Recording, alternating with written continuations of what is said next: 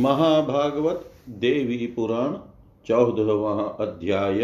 ब्रह्मा जी का गंगा जी को कमंडलू में लेकर स्वर्ग में आना। माता से मिले बिना गंगा के स्वर्गलोक चले जाने पर क्रुधमेना द्वारा उन्हें जलरूप होकर पुनः पृथ्वी लोक आने का शाप देना। स्वर्गलोक में देवी गंगा से भगवान शंकर का विवाह। श्री महादेव उवाच। ततो ब्रह्मा गिरीन्द्रानुमतो गंगां महामुने कमण्डलौ समादाय प्रायात स्वर्गपुरं द्रुतम्। अथ मेना समागत्य गिरीन्द्रस्यान्तिकं तदा दृष्ट्वा तनयां वाचमुवाच गिरिपुङ्गवं। मेनकोवाच। क्व गता मे सुता राजन् गंगा प्राणसमा प्रभो संस्थिता तु तवांगे सा केन नीता वद प्रभो। श्री महादेव उवाच। ततः साश्रुपरिताच प्राह तस्यै हिमालय गंगाया गमनं स्वर्गे याचनया भ्रमणोऽपि च। तच्छ्रुत्वा तु मुनिश्रेष्ठ गंगा विच्छेद दुःखिता रुरोध गिरिराजस्य पत्नीमेनातिविस्तरम्। ततस्तां सान्त्वयामास गिरीन्द्रो ज्ञानिनां वर सावयन भाषितं सर्वं गंगाया स्वयमेव हि। ततः स्वतनयां रोषाच शापगिरे गेहिनी असंभाष्य गतां स्वर्गं गंगां प्राणसमामपि। मातरं मां संभाष्य गतायस्मातृविष्टिपं ततो द्रवमयी भूत्वा पुनरेहि धरातलम्। एवं कृत्वा अभिशापं तु मेना हिमवतोऽङ्गना प्रविवेश गृहं देवी गिरिराजोऽपि नारद। अथ स्वर्गपुरे देवा गंगां नीत्वा समुत्सुका कासुर्मङ्गलं तस्या विवाहतं महामते।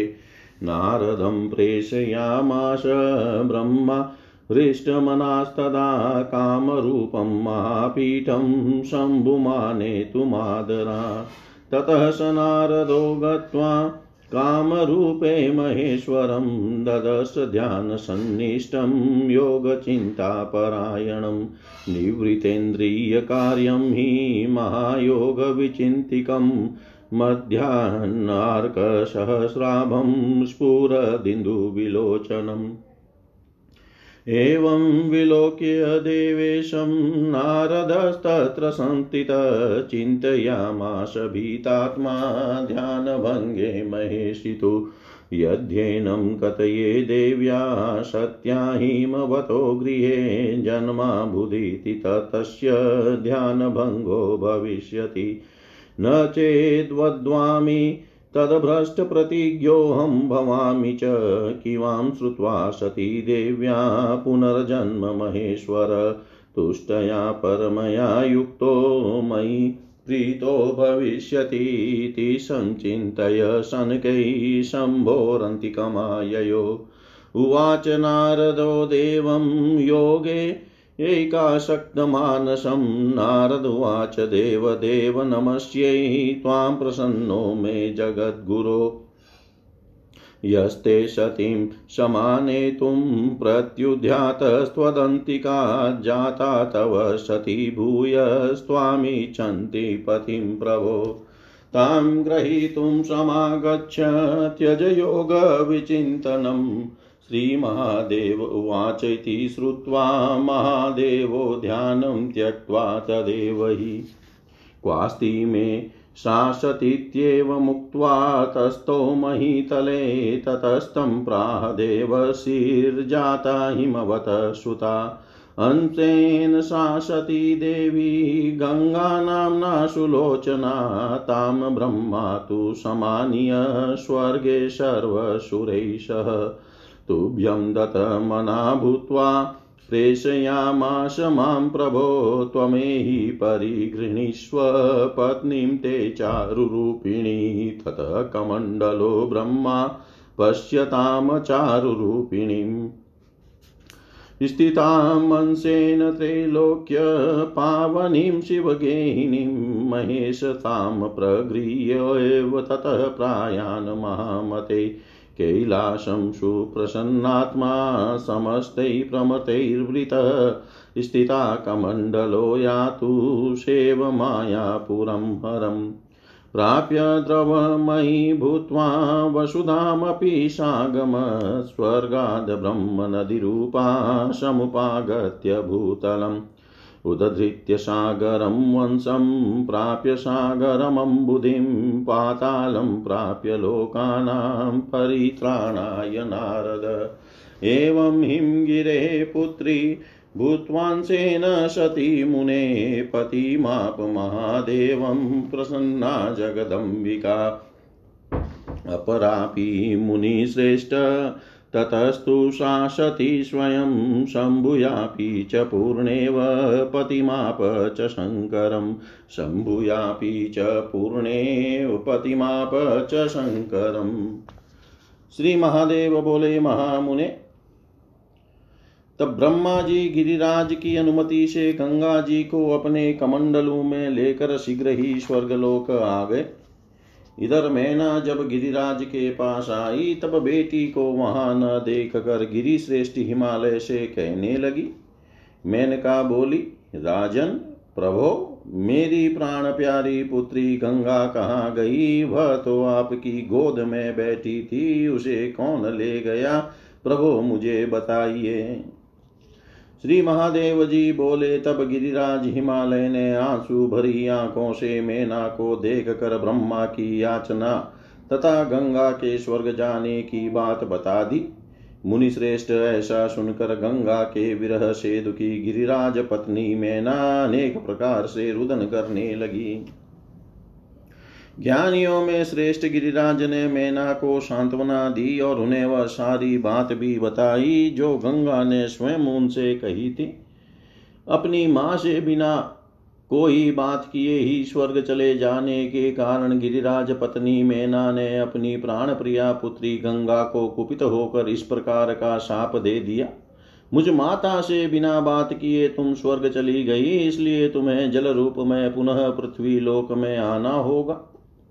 नारद, इस प्रकार हिमवान की पत्नी मैना शाप देकर भवन में चली गई और गिरिराज हिमवान भी उनके साथ चले गए। महामते, इधर स्वर्गलोक में गंगा को लाकर देवगण अत्यंत उल्लास पूर्वक उनकी विवाह संबंधी मांगलिक क्रियाएं करने लगे। तदनंतर प्रसन्न मन ब्रह्मा जी ने शिव जी को आदर पूर्वक बुलाने हेतु नारद जी को कामरूप महापीठ भेजा। नारद जी ने कामरूप में जाकर भगवान शिव को योगाभ्यास में संलग्न एवं ध्यान मग्न देखा। इंद्रियों की वृत्तियों को समेटकर योग की गहन साधना में लीन मध्यान्ह काल के सहस्रों सूर्यों के समान तेजस्वी और चंद्रमा के समान प्रकाशित नेत्र वाले भगवान शिव को देखकर नारद जी वहीं खड़े रहे और सदा शिव के ध्यान को भंग करने के भय से विचार करने लगे कि यदि देवी सती के हिमालय के घर में जन्म की बात इनसे कहूँ तो इनका ध्यान भंग हो जाएगा। यदि कुछ न कहूँ तो मुझे प्रतिज्ञा भंग का पाप लगेगा। यह भी हो सकता है कि देवी सती के पुनर्जन्म की बात सुनकर भगवान शिव परम संतुष्ट होकर मुझ पर प्रसन्न हो जाए। यह सब सोचकर धीरे धीरे नारद जी भगवान शंकर के समीप पहुँचे और योग में लीन सदा शिव से बोले। नारद जी बोले, जगत गुरु महादेव, आपको नमस्कार करता हूँ। आप मुझ पर प्रसन्न हो। मैं आपके पास से आपके लिए सती को लाने हेतु गया था। प्रभो, आपकी प्रिया सती पुनः आपको पति रूप में पाने की इच्छा से जन्म ले चुकी है। उन्हें प्राप्त करने हेतु मेरे साथ चलिए। अब योग चिंतन छोड़िए। श्री महादेव जी बोले, नारद जी की बातें सुनकर भगवान शंकर उसी समय ध्यान छोड़कर वह मेरी सती कहाँ है ऐसा कहते हुए स्थित हो गए। तब नारद जी ने उन्हें बताया, प्रभो भगवती सती अपने अंश रूप से हिमालय की सुंदर नेत्रों वाली बेटी के रूप में गंगा के नाम से जन्मी है। उन्हें सभी देवताओं के साथ ब्रह्मा जी स्वर्ग ले आए हैं और आपको प्रदान करना चाहते हैं, इसी निमित्त मुझे भेजा गया है। अतः आप मेरे साथ चलें और अपनी रमणीय पत्नी को प्राप्त करें। तब तक ब्रह्मा जी अपने कमंडलों में स्थित परा प्रकृति के अंश से उत्पन्न तीनों लोकों को पवित्र करने वाली सुंदर स्वरूप वाली उन शिवप्रिया की देखभाल करते रहे। महामते, तब शिव जी उन्हें लेकर प्रश्नचित से अपने प्रमथ गणों के साथ कैलाश पर्वत पर चले गए। जो जगदम्बा ब्रह्मा के कमंडलू में रही थी, वे ही भगवान शिव को प्राप्त करने के बाद जल रूप में अवतीर्ण होकर पृथ्वी लोक में मायापुर आई। नारद, स्वर्ग से ब्रह्म नदी में पृथ्वी लोक में आकर सगर पुत्रों का उद्धार किया और जल निधि सागर में मिलकर वे पाताल लोक तक प्राणियों का कल्याण करती रहती है। मुने, इस प्रकार सती ने अंश रूप से हिमालय की पुत्री होकर भगवान शंकर को पति रूप में पुनः प्राप्त किया। मुनिवर, भगवती सती ने ही अपने दूसरे रूप पूर्णावतार में पार्वती रूप से जन्म लेकर भगवान शंकर को पति रूप से प्राप्त किया। इति श्री महाभागवते महापुराणे श्री महादेव नारद संवादे गंगा विवाह वर्णनम नाम चतुर्दशो अध्याय। सर्वं श्रीशां सदाशिवार्पणम् अस्तु। ओं विष्णवे नमः। ओं विष्णवे नमः। ओं विष्णवे नमः। महाभागवत देवी पुराण 15वां अध्याय। हिमालय और मेना की तपस्या से प्रसन्न हो आद्य शक्ति का पार्वती नाम से हिमालय के यहाँ प्रकट होना और उन्हें दिव्य विज्ञान योग का उपदेश प्रदान करना। भगवती गीता का प्रारंभ। नारद उवाच, ब्रूहि देव महेशान यताशा परमेश्वरी बभूव मेनका गर्भे पूर्णभावेन पार्वती। श्रुतं बहुपुराणेषु ज्ञायते अपि च यद्यपि जन्मकर्मादिकं तस्यास्तथापि परमेश्वर। श्रोतुं समिष्यते त्वतो यतस्त्वं वेत्सि तत्त्वत तद्वदस्व महादेव विस्तरेण महामते। श्रीमहादेव उवाच, त्रैलोक्यजननी दुर्गा ब्रह्मरूपा सनातनी प्रातिता गिरिराजेन तत्पत्न्या मेनयापि च।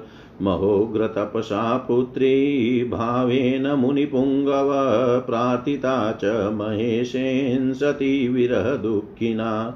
प्रययो मेनका गर्भे पूर्णब्रह्म मयि स्वयं ततः शुभदिने मेना राजीव सदृशाननां सुषुवे तनयां देवीं सुप्रभां जगदम्बिकां। ततो अभवत पुष्पवृष्टिः सर्वतो मुनिशतम्। पुण्यगन्धो ववो वायु प्रसन्नाश्च दिशो दश। तथा धृराज श्रुत्वा तु पुत्रीं जातां शुभानना।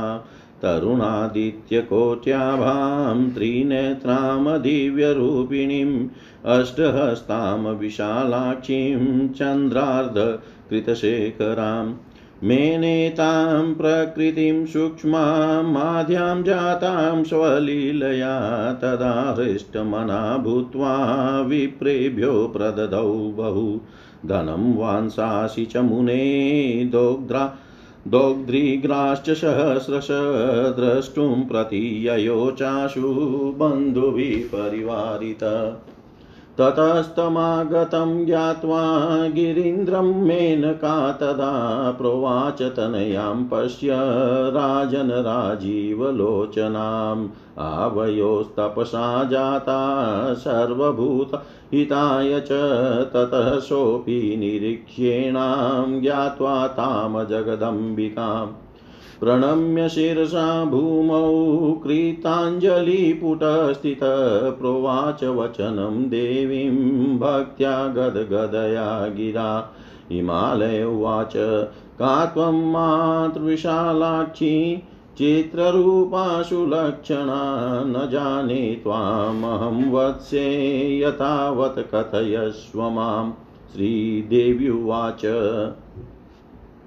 जानीहि मां परां शक्तिं महेश्वर कृताश्रयां शाश्वतैश्वर्य विज्ञानमूर्तिं सर्वप्रवर्तिकां ब्रह्म विष्णु महेशादि जननीं सर्वमुक्तिदां सृष्टिस्थिति विनाशानां विधात्रीं जगदम्बिकाम् अहं सर्वान्तरस्था च संसारार्णवतारिणी नित्यानन्दमयी नित्या ब्रह्मरूपेश्वरिति च। युवयोस्तपसा तुष्टा पुत्रीभावेन लीलया जाता तव गृहे तात बहुभाग्यवशा तव। हिमालय उवाच मातस्त्वं कृपया गृहे मम सुता जातासि नित्यापि यद्भाग्यं मे बहु जन्म जन्म जनितं मन्ये महत् पुण्यदं। दृष्टं रूपमिदं परात् परतरां मूर्तिं भवान्यापि महेशीं प्रति दर्शयाशु कृपया विश्वेशितुभ्यं नमः। श्रीदेव्युवाच ददामि चक्षुस्ते दिव्यं पश्य मे रूपमेश्वरं छिन्दी हृदय संशयं विधि सर्वं देवमयीं पित। श्रीमहादेव उवाच इत्युक्त्वा त्वं गिरिश्रेष्ठ दत्त्वा विज्ञानमुत्तमं स्वरूपं दर्शयामास दिव्यं माहेश्वरं तदा।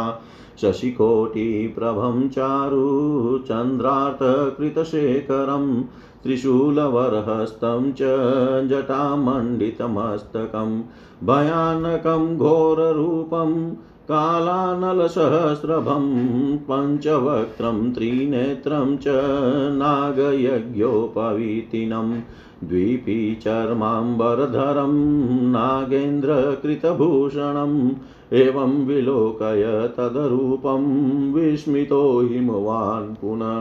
प्रोवाच वचनं माता रूपम् अन्यत् प्रदर्शय। ततः संहृते तदरूपं दर्शयामास तत्क्षणात्। रूपमन्यन्मुनिश्रेष्ठ विश्वरूपा सनातनी शरच्चन्द्रनिभं चारु मुकुटोज्ज्वलमस्तकं शङ्खचक्रगदा पद्महस्तं नेत्रत्रयोज्ज्वलं दिव्यमाल्याम्बरधरं दिव्यगन्धानुलेपनं योगीन्द्रवृन्दसंवन्द्यं सुचारुचरणाम्बुजं सर्वतः पाणिपादं च सर्वतोऽचिशिरोमुखं। दृष्ट्वा तदेतत्परमं रूपं स हिमवान् पुनः प्रणम्य तनया प्राह विस्मयोत्फुल्ललोचन। हिमालय उवाच मातस्तवेदं परमं रूपमेश्वरमुत्तमं विस्मितोऽस्मि समालोक्य रूपमन्यत् प्रदर्शय। त्वं यस्य सोऽयशोच्चयो ईधन्यश्च परमेश्वरी अनुगृहीष्व मातर्मां कृपया त्वां नमो नमः। श्रीमहादेव उवाच इत्युक्ता सा तदा पित्रा शैलराजेन पार्वती तदरूपमपि संहृत्य दिव्यं रूपं समाददे। नीलोत्पलदलश्यामं वनमाला विभूषितं शङ्खचक्रगदा पद्मम् अभिव्यक्तं चतुर्भुजम्।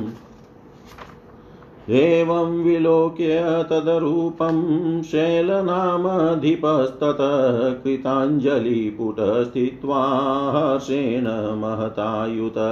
स्तोत्रेणानेन तां देवीं तुष्टाव परमेश्वरीं सर्वदेवमयीमाद्या ब्रह्मविष्णुशिवात्मिकाम्। हिमालय उवाच मात सर्वं मयि प्रसीद परमे विश्वेशि विश्वाश्रये त्वं सर्वं नहि किञ्चिदस्ति भुवने तत्त्वं त्वदन्यचिवे।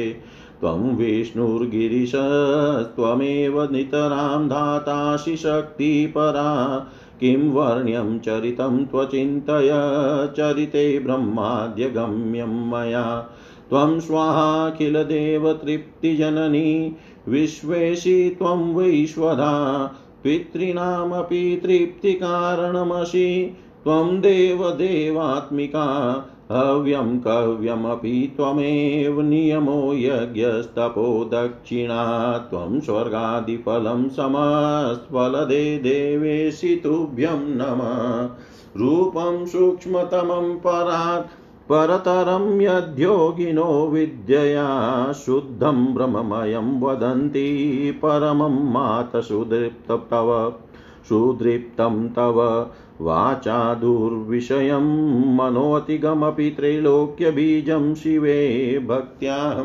प्रणमामि देवी वरदे विश्वेश्वरी त्राहि माम् उद्यत सूर्यसहस्रभां मम गृहे जातां स्वयं लीलया देवीमष्टभुजां विशालनयनां बालेन्दुमौलिं शिवाम् उद्यतकोटिशशाङ्ककान्तिनयनां बालां त्रिनेत्रां परां भक्त्या त्वां प्रणमामि विश्वजननीं देवी प्रसीदाम्बिके रूपं ते रजताद्री कान्तिविमलं नगेन्द्रभूषोज्ज्वलं घोरं पञ्चमुखाम्बुज त्रिनयनैर्भिमे समुद्भासितं चन्द्रार्धाङ्कितमस्तकं धृतजटाजुटं शरण्ये शिवे भक्त्याहं प्रणमामि विश्वजननी त्वां त्वं प्रसीदाम्बिके रूपं शारदचन्द्रकोटिसदृशं दिव्याम्बरं शोभनं दिव्यैराभरणैर्विराजितमलं कान्त्या जगन्मोहनं दिव्यैर्बाहुचतुष्टयैर्युतमहं वन्दे शिवे भक्तितः पादाब्जं जननि प्रसीद निखिलब्रह्मादिदेवस्तुते रूपं ते नवनीरदद्युति रुचिफूलाब्जनेत्रोज्ज्वलं कान्त्या विश्वविमोहनं स्मितमुखं रत्नाङ्गदैर्भूषितं बिभ्राजदवनमालया विलसितो रश्कं जगतारिणी भक्त्याहं प्रणतोऽस्मि देवी कृपया दुर्गे प्रसीदाम्बिके मातः परिवर्णितुं तव गुणं रूपं च विश्वात्मकं शक्तो देवी जगत्त्रयैर्बहुर्गुणैर्देवो अथवा मानुष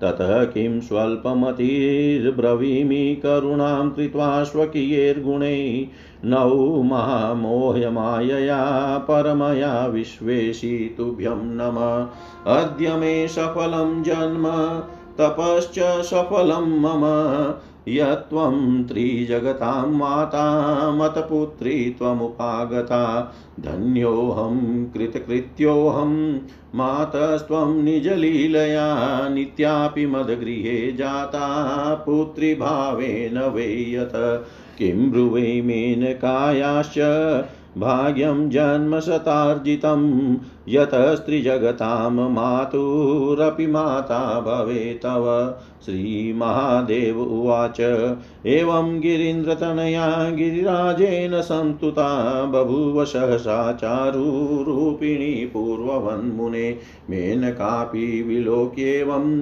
विस्मिता भक्तिसंयुता ज्ञात्वा ब्रह्ममयीं पुत्रीं प्राह गदगदया गिरा मेनकोवाच मातस्तुतिं न जानामि भक्तिं वा जगदम्बिके तथाप्यहम् अनुग्राह्या त्वया निजगुणेन हि त्वया जगदिदं सृष्टं त्वमेवेतत्फलप्रदा सर्वाधारस्वरूपा च सर्वव्याप्यादितिष्ठसि श्रीदेवी उवाच त्वया मातस्तथा पित्राप्यनेनाराधिता ह्यहं महोग्रह तपसा पुत्रीं लब्धुं मां परमेश्वरीं युवयोस्तपस्तस्य फलदानाय लीलया नित्या लब्धवती जन्म गर्भे तव हिमालयात् श्रीमहादेव उवाच ततो गिरीन्द्रस्ताम देवीं प्रणिपत्य पुनः पुनः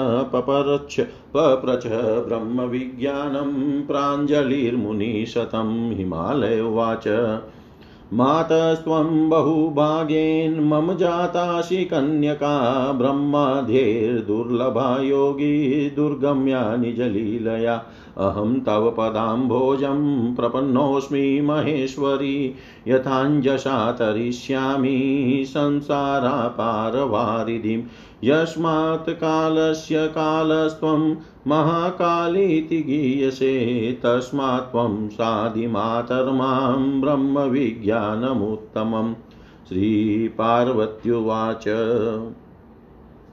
शृणुतात प्रवक्ष्यामि योगसारं महामते यस्य विज्ञानमात्रेण देहि ब्रह्ममयो भवेत् गृहीत्वा मम मन्त्रान्वै सद्गुरोः सुसमाहितः कायेन मनसा वाचा मामेव हि समाश्रयेत् मच्चितो मतगत प्राणो मन्नाम जपत् तत्पर मत्प्रसंगो मदालापो मदगुणश्रवणे रत भवेन मुमुक्षुराजेन्द्र मयि भक्तिपरायण मदर्चा प्रीति संसक्तमानस साधकोत्तम पूजा यज्ञादिकं कुर्याद् यथा विधिविधानतः श्रुतिस्मृत्युदिते सम्यक् स्ववर्णाश्रमवर्णिते सर्वयज्ञतपोदानैर्मामेव हि समर्चयेत् ज्ञानात् संजायते मुक्तिर्भक्तिज्ञानस्य कारणम्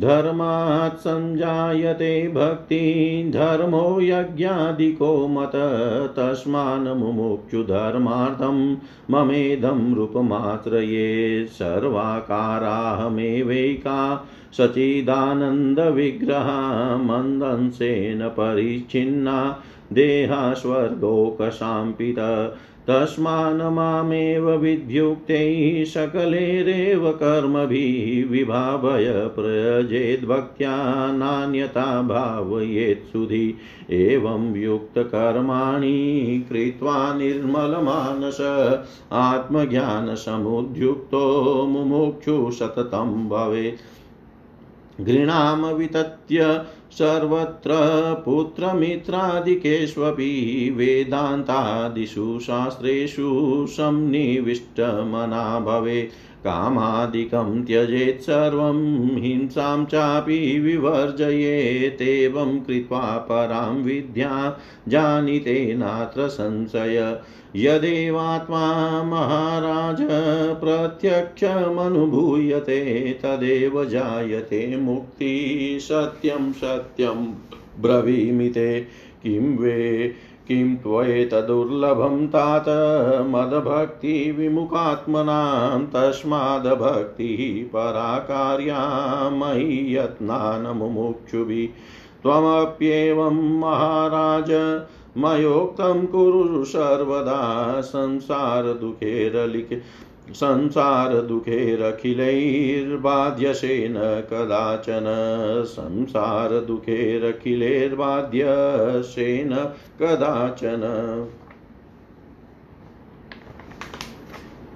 नारद जी बोले महादेव परमेश्वरी सती जिस प्रकार अपने पूर्णावतार में पार्वती रूप से मेनका के घर में आई उस कथा को कृपा पूर्वक बताएं। परमेश्वर यद्यपि उन जगदम्बा के जन्म कर्म आदि की कथा अनेक पुराणों में सुनी गई है तथा ज्ञात भी है, तथापि उसे मैं आपसे अच्छी तरह सुनना चाहता हूँ, क्योंकि आप इस वृतांत को ठीक ठीक जानते हैं। महामते महादेव, इसलिए कृपा कर विस्तार पूर्वक वह कथा कहें। श्री महादेव जी बोले, मुनि श्रेष्ठ गिरिराज और उनकी पत्नी मेना ने त्रैलोक्य माता सनातनी और ब्रह्म रूपा दुर्गा देवी की महान उग्र तपस्या करके उन्हें पुत्री रूप से पाने की प्रार्थना की थी। भगवान शिव ने भी सती के विरह से दुखी होकर उन्हें प्राप्त करने का अनुरोध किया था। अतः ब्रह्म रूपा जगदम्बिका स्वयं मेना के गर्भ में आई। तदनंतर देवी मेना ने शुभ दिन में कमल के समान मुख वाली सुंदर प्रभा वाली जगन्माता भगवती को पुत्री रूप से जन्म दिया। मुनिवर उस समय सर्वत्र पुष्प वृष्टि होने लगी। दशों दिशाओं में प्रकाश फैल गया और सुगंधित वायु बहने लगी। जब पर्वतराज ने सुना कि उनके यहाँ सुंदर कन्या ने जन्म लिया है, जो करोड़ों मध्यान्ह कालीन सूर्य के समान तेजस्विनी, तीन नेत्रों वाली, दिव्य स्वरूपा, बड़ी बड़ी आंखों वाली, 8 भुजाओं से युक्त, मस्तक पर अर्धचंद्र को धारण किए हैं, तो उन्होंने जान लिया कि सूक्ष्मा परा प्रकृति ने ही अपनी लीला से उनके यहाँ अवतार ग्रहण किया है। मुने उन्होंने हर्षित होकर ब्राह्मणों को प्रचुर धन, वस्त्र और हजारों दुधार गायें प्रदान की। तत्पश्चात वे बंधु बांधवों सहित शीघ्र ही कन्या को देखने पहुंचे। गिरिराज को आया जानकर मैना ने उनसे कहा, राजन, अपनी कमलनयनी पुत्री को देखिए, ये हम दोनों की तपस्या का फल है और सभी प्राणियों के कल्याण हेतु प्रकट हुई है। तब गिरिराज ने भी कन्या को देखकर उसे जगदम्बिका के रूप में जाना। भूमि पर सिर झुकाकर प्रणाम करते हुए हाथ जोड़कर भक्ति पूर्वक गदगद वाणी से वे देवी से कहने लगे। हिमालय बोले, माता विशालाक्षी, इस विलक्षण विचित्र रूप में आप कौन हैं? पुत्री, मैं आपको नहीं जान पा रहा हूँ, मुझे यथावत अपना वृतांत बताइए। श्री देवी बोली, परमेश्वर शिव की आश्रिता, मुझे पराशक्ति समझो। मैं सारी सृष्टि का संचालन करती हूँ तथा शाश्वत ज्ञान और ऐश्वर्य की मूर्ति हूँ। मैं ही ब्रह्मा, विष्णु और महेश आदि की जन्मदात्री हूँ और सृष्टि स्थिति विनाश का विधान करने वाली मुक्तिदायिनी जगदम्बिका हूँ। मैं सबकी अंतरात्मा के रूप में स्थित हूँ और संसार समुद्र से उद्धार करने वाली हूँ।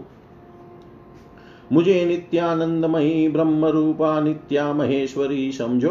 तात तुम दोनों की तपस्या से संतुष्ट होकर मैंने अपनी लीला से तुम्हारी पुत्री बनकर तुम्हारे घर में जन्म लिया है, तुम बहुत भाग्यशाली हो। हिमालय बोले, माता, आपने नित्या होकर भी कृपा पूर्वक मेरे घर में पुत्री रूप से जन्म लिया है। यह मेरे अनेक जन्मों के किए पुण्यों का ही फल है तथा इसे मैं अपना सौभाग्य मानता हूँ।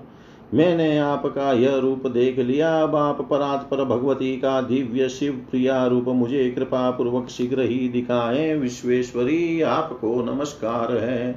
श्री देवी बोली, पिताजी, मैं आपको दिव्य चक्षु प्रदान करती हूँ, जिनसे मेरे ऐश्वर्यशाली रूप के दर्शन कर आप अपने हृदय का संशय मिटा लीजिए और मुझे ही सर्वदेवमयी समझिए। श्री महादेव जी बोले, ऐसा कहकर गिरिराज हिमवान को दिव्य दृष्टि प्रदान कर जगदम्बा ने अपने अलौकिक माहेश्वर स्वरूप के दर्शन कराए। उनका वह ज्योतिर्मय रूप करोड़ों चंद्रमाओं की प्रभा से युक्त था। उनके मस्तक पर अर्धचंद्र की सुंदर लेखा विराजमान थी। उनके हाथ में श्रेष्ठ त्रिशूल और मस्तक पर जटाएं सुशोभित हो रही थी।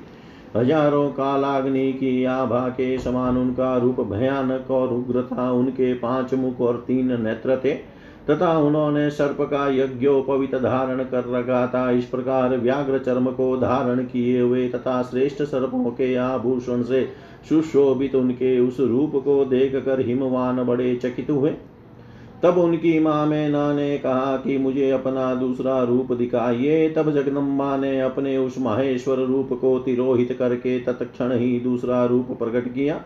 मुनिश्रेष्ठ उस सनातनी विश्वरूपा जगदम्बा की आभा शरत काल के चंद्रमा के समान थी। सुंदर मुकुट से उनका मस्तक प्रकाशमान था। वे हाथों में शंख, चक्र, गदा एवं पद्म धारण किए हुए थी। उनके 3 सुंदर नेत्र थे। उन्होंने दिव्य वस्त्रमाला और गंधानुलेप का धारण कर रखा था। वे योगिंद्र वृंद से वंदनीय थी। उनके चरण कमल अति सुंदर थे तथा अपने हाथ, पैर, आँख, मुख, सिर आदि दिव्य विग्रह से वे सभी दिशाओं को व्याप्त किए हुए थी। इस प्रकार के परम अद्भुत उस रूप को देखकर हिमवान ने अपनी कन्या को पुनः प्रणाम किया और विस्मयपूर्ण विकसित नेत्रों से उन्हें देखते हुए वे बोले। हिमालय बोले, माता, आपका यह श्रेष्ठ रूप भी परम ऐश्वर्य से संपन्न है, जिसे देखकर मैं चकित हूँ। मुझे तो कोई अन्य ही रूप दिखाइए। परमेश्वरी, आप जिसकी आश्रय है वह व्यक्ति निश्चय ही अशोच्य और धन्य है। माँ कृपा पूर्वक मुझ पर अनुग्रह करें, आपको बारंबार नमस्कार है। श्री महादेव जी बोले, अपने पिता पर्वतराज के द्वारा ऐसा कहने पर जगदम्बा पार्वती ने अपने उस रूप को भी समेट कर एक दिव्य रूप धारण किया। नीलकमल के समान सुंदर श्याम वर्ण एवं वनमाला से विभूषित उस रूप की चारों भुजाओं में शंख चक्र गदा और पद्म सुशोभित थे।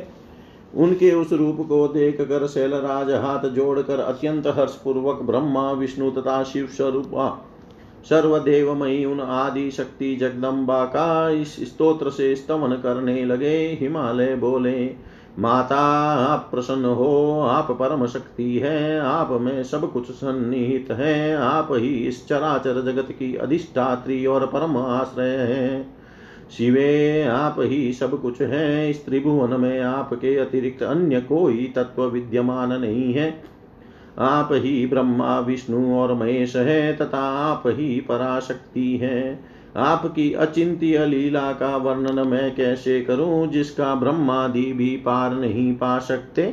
विश्वेश्वरी आप ही स्वाहा रूप से सभी देवताओं की तृप्तिकारिका, स्वधा रूप से पितरों की तृप्ति का कारण और महादेव प्रिया है।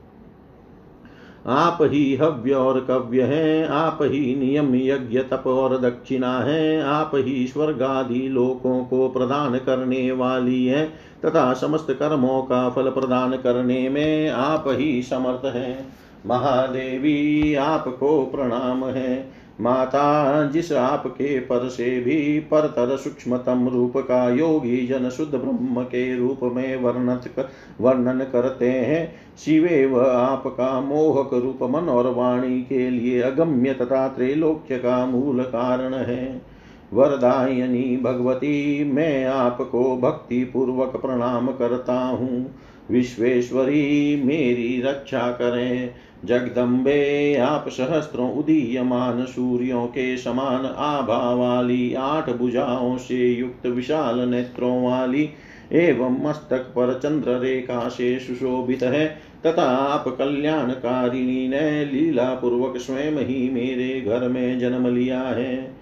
उदीयमान करोड़ों चंद्रमाओं की शीतल कांति से युक्त नैनों वाली त्रिनेत्रा बाल स्वरूपा आप भगवती जगन्माता को मैं भक्ति पूर्वक प्रणाम करता हूँ। आप प्रसन्न हो।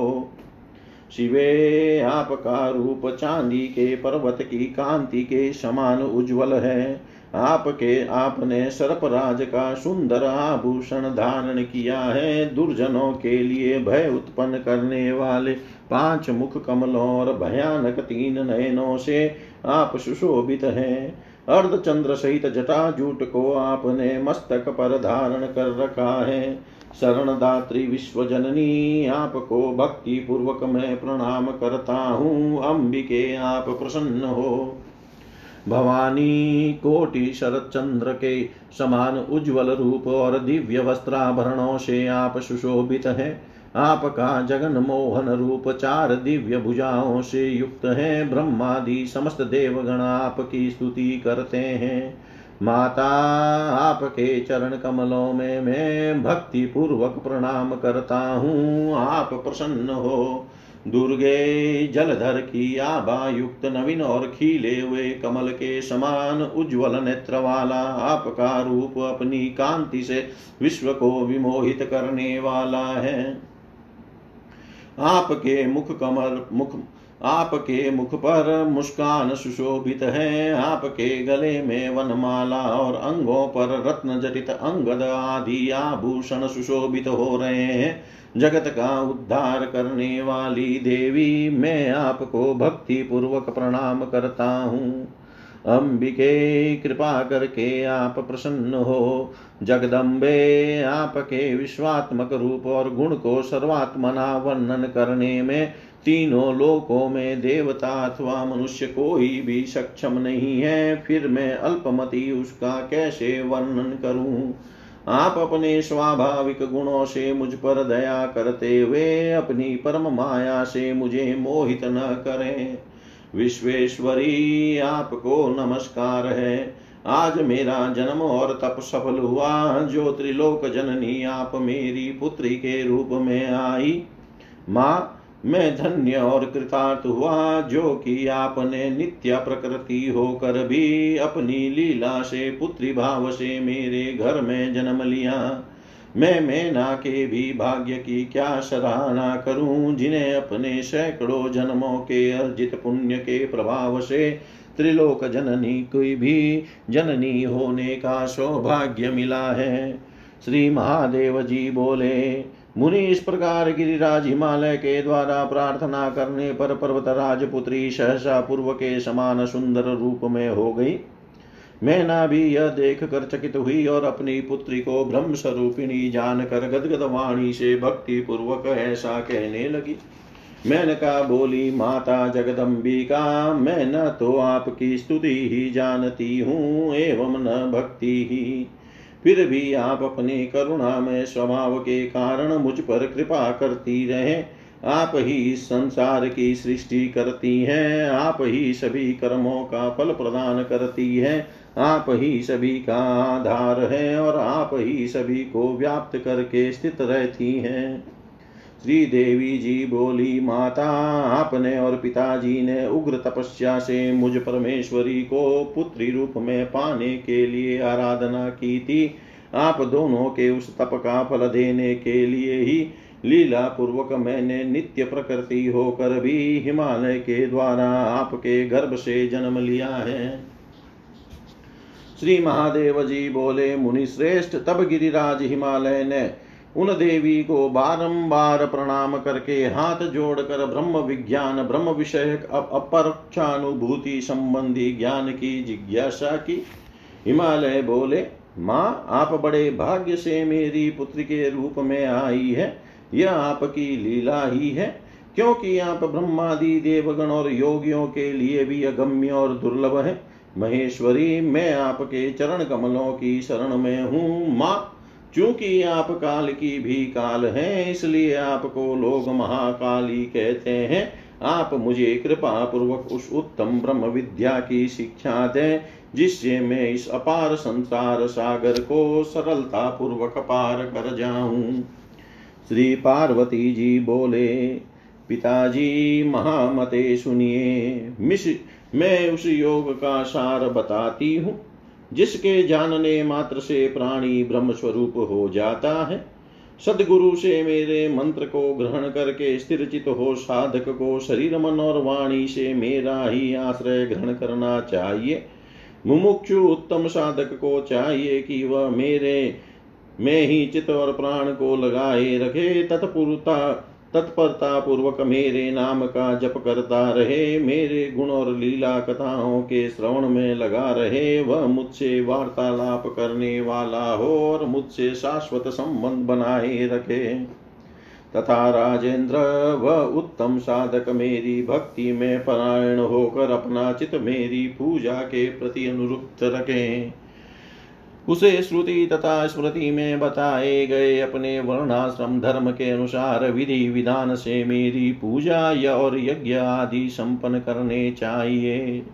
सभी यज्ञ तप और दान से मेरी ही अर्चना करनी चाहिए। ज्ञान से मुक्ति होती है और भक्ति से ज्ञान होता है, धर्म से भक्ति का उदय होता है और यज्ञ यागादि धर्म के ही रूप हैं। इसलिए मोक्षार्थी को धर्म रूपी यज्ञार्चन आदि के लिए मेरे इस रूप का आश्रय लेना चाहिए।